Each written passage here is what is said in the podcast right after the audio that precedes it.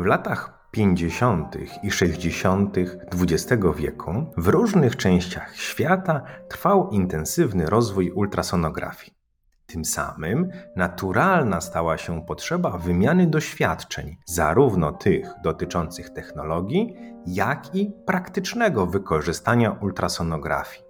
Oprócz liderów wskazujących kierunek rozwoju badań i pionierów tworzących nowe ośrodki rozwoju myśli ultrasonograficznej, ultrasonografią interesowała się coraz większa liczba lekarzy w różnych rejonach świata. A w ówczesnym świecie podstawowymi formami wymiany doświadczeń pomiędzy tymi lekarzami były kongresy i czasopisma naukowe.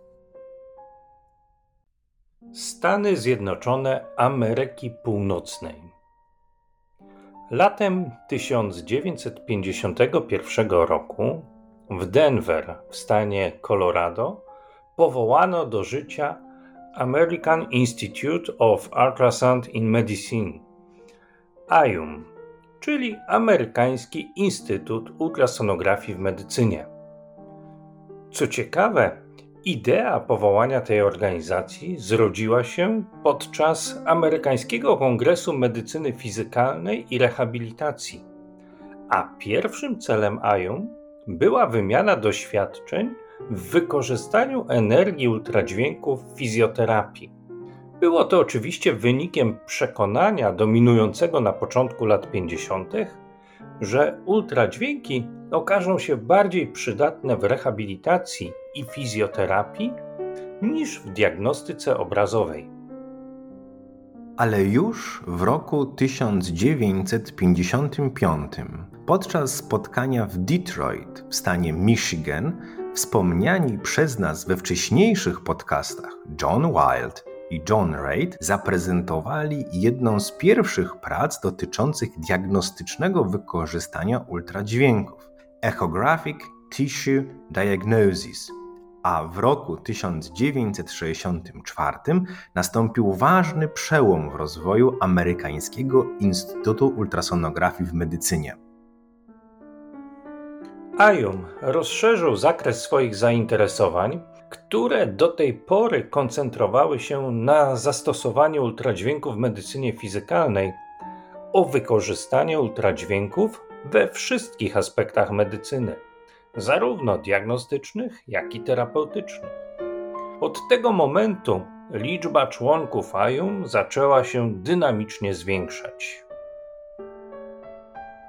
Pod koniec lat 60. XX wieku działania AIUM koncentrowały się w pięciu głównych obszarach.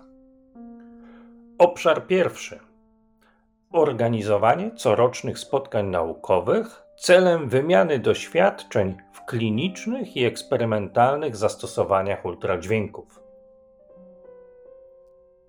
Obszar drugi oferowanie działań edukacyjnych dla tych, którzy dopiero wchodzą w świat ultradźwięków celem zapoznania ich z podstawami fizyki i zasadami stosowania ultradźwięków w praktyce klinicznej oraz badawczej.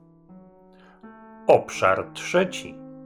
Łączenie użytkowników i twórców sprzętu ultradźwiękowego celem dalszego rozwoju działających już prototypów aparatów USG.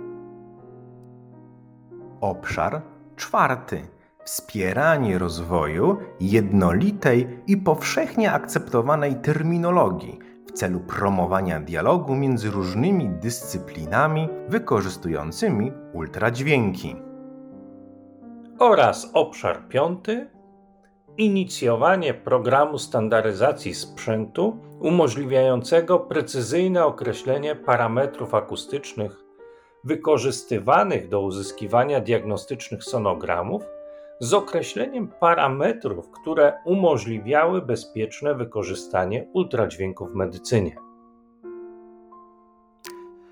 W latach 70. XX wieku AIUM powstało kilka istotnych i funkcjonujących do dziś komisji, które zajmują się między innymi określaniem standardów badań ultrasonograficznych i badaniem bezpieczeństwa oraz bioefektów wywołanych diagnostyką ultradźwiękową. Głównym czasopismem IUM jest do dziś Journal of Ultrasound in Medicine. Europa.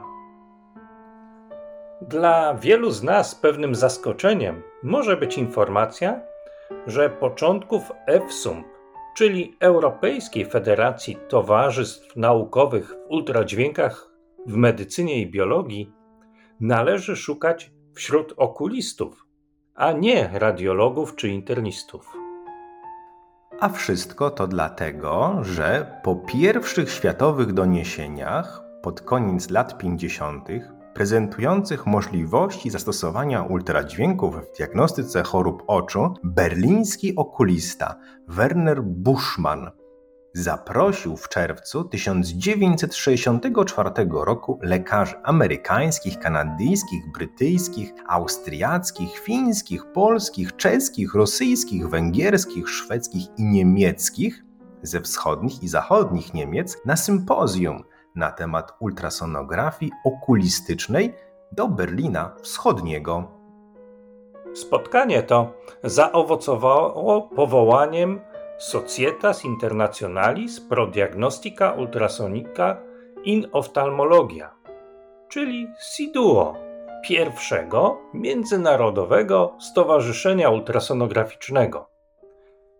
Już w 1966 roku przedstawiciele SIDUO zaprosili do udziału w swoim drugim sympozjum, które odbywało się w Brnie w Czechosłowacji, diagnostów ultrasonograficznych innych specjalności niż okulistyka.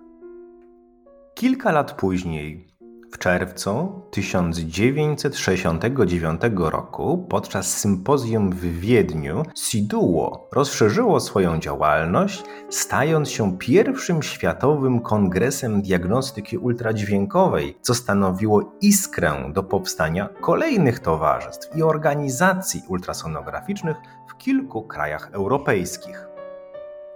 Pierwszymi z nich były szwajcarska grupa, czyli Swiss Working Group on Ultrasonics i angielska grupa, czyli British Medical Ultrasonics Group.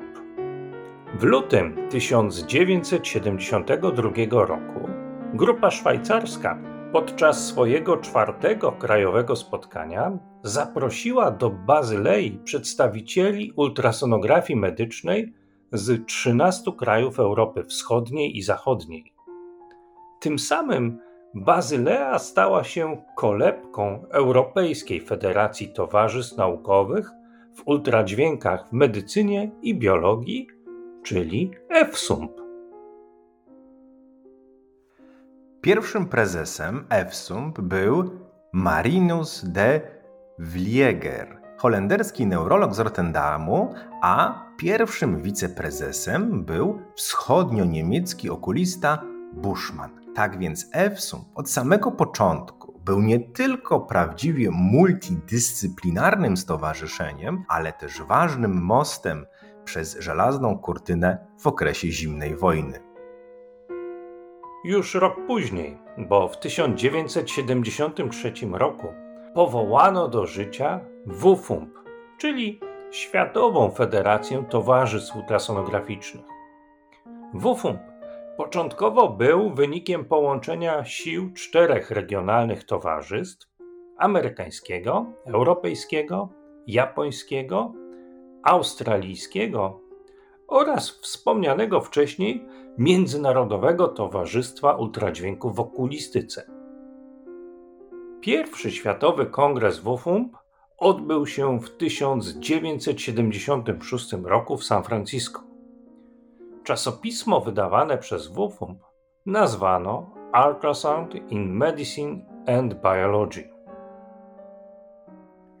I tak oto na kilku kontynentach, początkowo niezależnie od siebie, a w kolejnych latach już wspólnymi siłami, ultrasonografia zaczęła łączyć w jedną społeczność lekarzy różnych specjalności oraz naukowców innych dziedzin zafascynowanych diagnostycznym i terapeutycznym potencjałem ukrytym w ultradźwiękach.